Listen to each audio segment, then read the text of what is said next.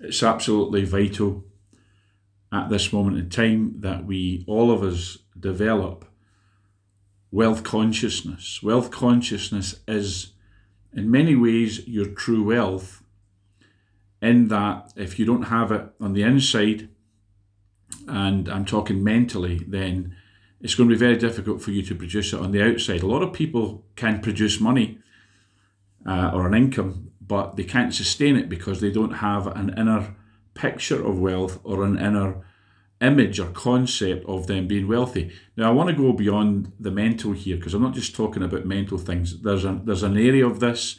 All these positive thinking books and Napoleon Hill type books, they're great in that they develop the mind in these matters, but we need to go beyond the mind. We need to go far deeper than just mental or soulish concepts. Man is a tripartite being. He has three parts to him. He is a spirit, he has a soul, and he lives in a body.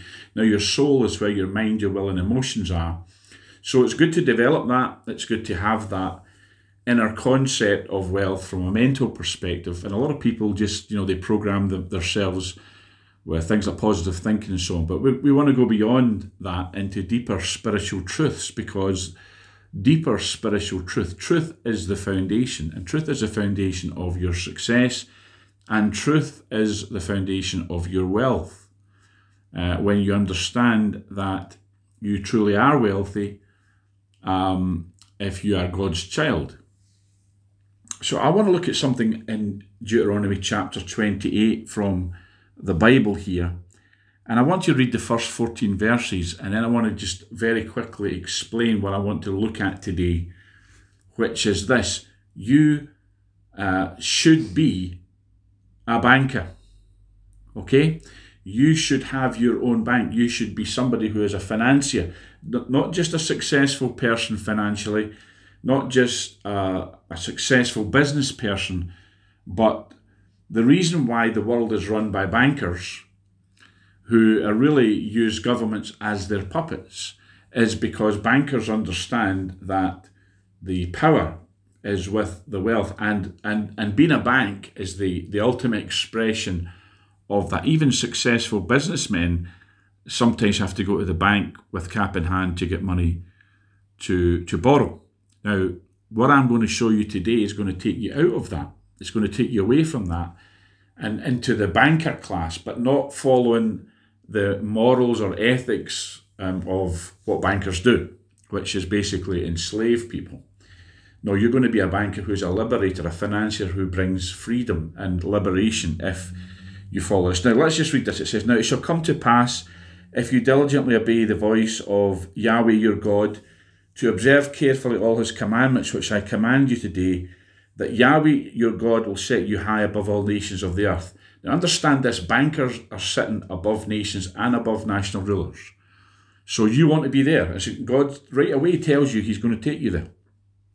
And all these blessings shall come upon you and overtake you because you obey the voice of Yahweh your God. We're using the word Yahweh here as God's personal name because in the Hebrew, that the, the word the Lord, which is in most of our English Bibles, it's it's actually in Hebrew, it's Yahweh, which is God's name. It says, Blessed shall you be in the city, and blessed shall you be in the country. Wherever you are, you're going to be blessed, okay? We're going to cover this chapter in great detail uh, uh, as we go on through our podcast. I just want to get through it very quickly just now and then get to the place that I believe is important for our message today. Blessed shall be the fruit of your body, the produce of your ground, and the increase of your herds, the increase of your cattle, and the offspring of your flocks. So you're going to be blessed whatever you do, and your business is going to be blessed, whatever that business is. Of course, back then, uh, people were normally in the sort of farming, livestock, and, and crops business. Blessed shall be your basket and your kneading bowl. We could say, blessed shall be your savings accounts and your uh, current accounts. Blessed shall you be when you come in, and blessed shall you be when you go out. Yahweh will cause your enemies who rise against you to be defeated before your face.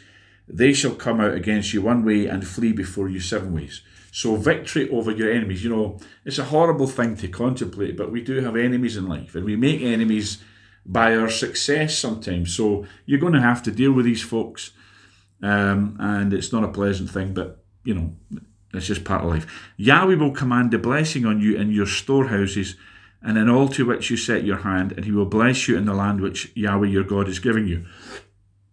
Excuse me. Now, what we need to see here is blessing. Okay, blessing doesn't mean, you know, a pat in the head. It means to empower, to prosper, to put everything at one's disposal to help them succeed. So God is promising blessing on us in everything we put our hand to. Okay, you have to see yourself as a blessed person and that Yahweh has blessed you, is blessing you, and will continue to bless you.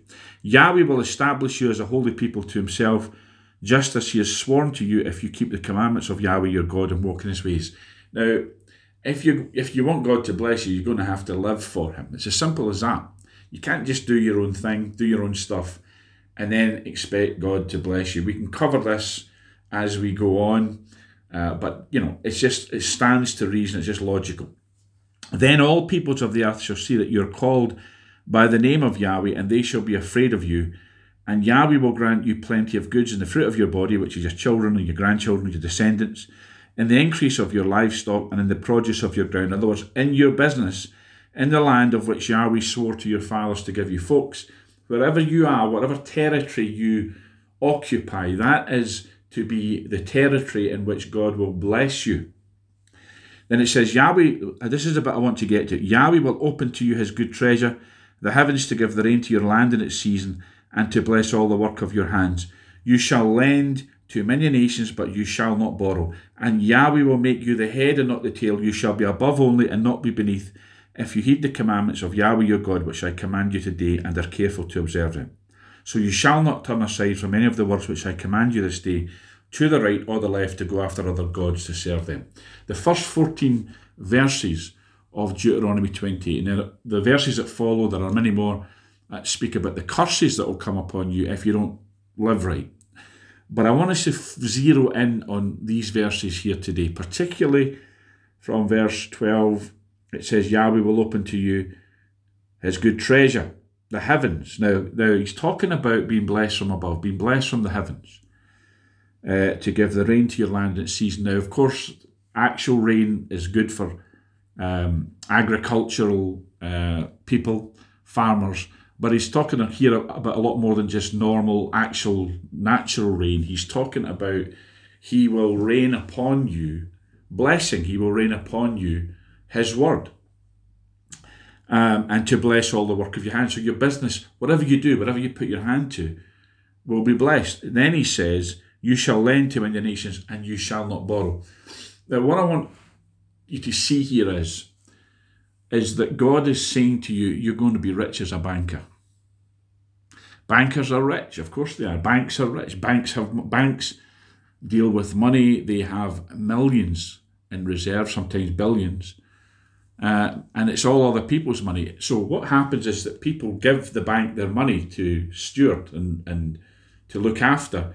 But in effect, they're loaning the bank the money, and the bank takes that money and multiplies the money by giving uh, many more loans to other people. So the bank uses OPM, other people's money, to make money. There's a different principle here. God's saying, I want you to be rich, as rich as a banker. But look what he says you shall lend to many nations, but you shall not borrow. So the money that you receive is going to be yours free and clear. It's not going to be loaned to you. See, banks borrow money from their customers and pretend that they're they're the custodians or the stewards or or really pretend that, that it's it's their money. Even the money that you have on deposit, even if you don't have a loan with the bank, they still pretend like it's their, they act like it's their money. But this is a different system. God is going to make you so rich that you shall not borrow. So you're not you're not taking money from a bank. You're not taking money from lenders that you have to pay back, and sometimes, most times, with interest. He says you will be the lender, not the borrower. So that means you're going to be a bank. See, lenders, banks are lenders. That's what they do. So the, God is not speaking here about you're going to, you know, loan your pal five hundred pound, you know, to pay a bill. He's talking about you will lend to many nations. He's talking about on that level. So you need to start seeing yourself functioning at that level of wealth. Now, of course, that means it means convincing yourself in this in the sense of having wealth consciousness in your mind, but it's a whole lot deeper than that. It has to go deeper than that. It has to be more real than just a figment of your imagination. You can use your imagination to picture yourself wealthy, but the true substance of that is a spiritual thing. So you so and the promise the, the true substance of it is this very promise from God Himself. You're going to lend and not borrow. You're going to be above and not beneath. You're going to be the head and not the tail. Because bankers are the head, they're not the tail. That people aren't telling banks what to do. Governments aren't telling banks what to do. And if you believe they are, that's an illusion that the media creates. Banks want you to think that, that they're subject to governments. But the truth is the opposite. Governments are subject to the bankers. And that's the reason we have all these problems on planet Earth, because the wrong people are running things. And I, we don't want to get into geopolitics with all that and start talking about globalism and the influence of the banking system. We'll, we'll get into all that stuff. But I just want to show you here that that's not the purpose of this message today. I want to show you that God's saying, I want you to function at that level because you, if you're the lender and you're not borrowing, that gives you a massive advantage over other financial institutions. Let me tell you this, I want to say it. It's not pie in the sky, it's not a pipe dream, it's not castles in the sky. This is reality. God wants you to be that rich. He intends for you to be that rich. If you have a heart that is for others, to bless people. So when he's talking here about lending, I believe he's talking about it in the New Testament as we go on in the Bible. Folks, he's talking about looking after poor people. He's talking about lifting people out of poverty. He's talking about smashing systemic poverty, not by charging people exorbitant rates of interest that they can't pay, so then you take their home, their homes and their property and their lands off them. No, he's not talking like that. He's saying that you will lift people out of poverty because you have a different heart, and so God can trust you with the resources, with the money, with the wealth. So, so that's why he keeps talking about you have to heed the commandments, you have to be careful to observe. In other words, guard your heart, and God will prosper you, and He will guard your money, He will guard your wealth, because you have the right heart. You're not somebody who's looking to uh, exploit others to make more money. You see, you don't have to make money if God is blessing you with money. It's not about what you earn or what you con people out of or what you extort. It's just receiving. And I want you to have this mindset and I want you to have this in your heart that the wealth God gives, you simply receive it by faith.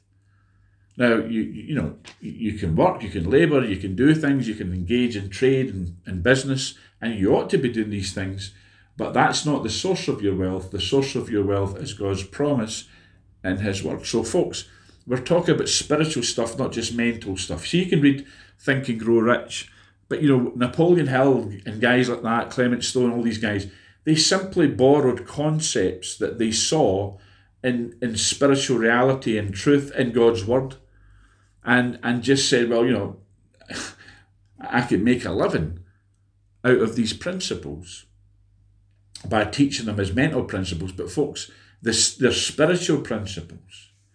And so I want to give you these tools. We're going to, I'm going to give you the tools as we go on in these podcasts and how to manifest that wealth, how to walk in that wealth, how to function in it.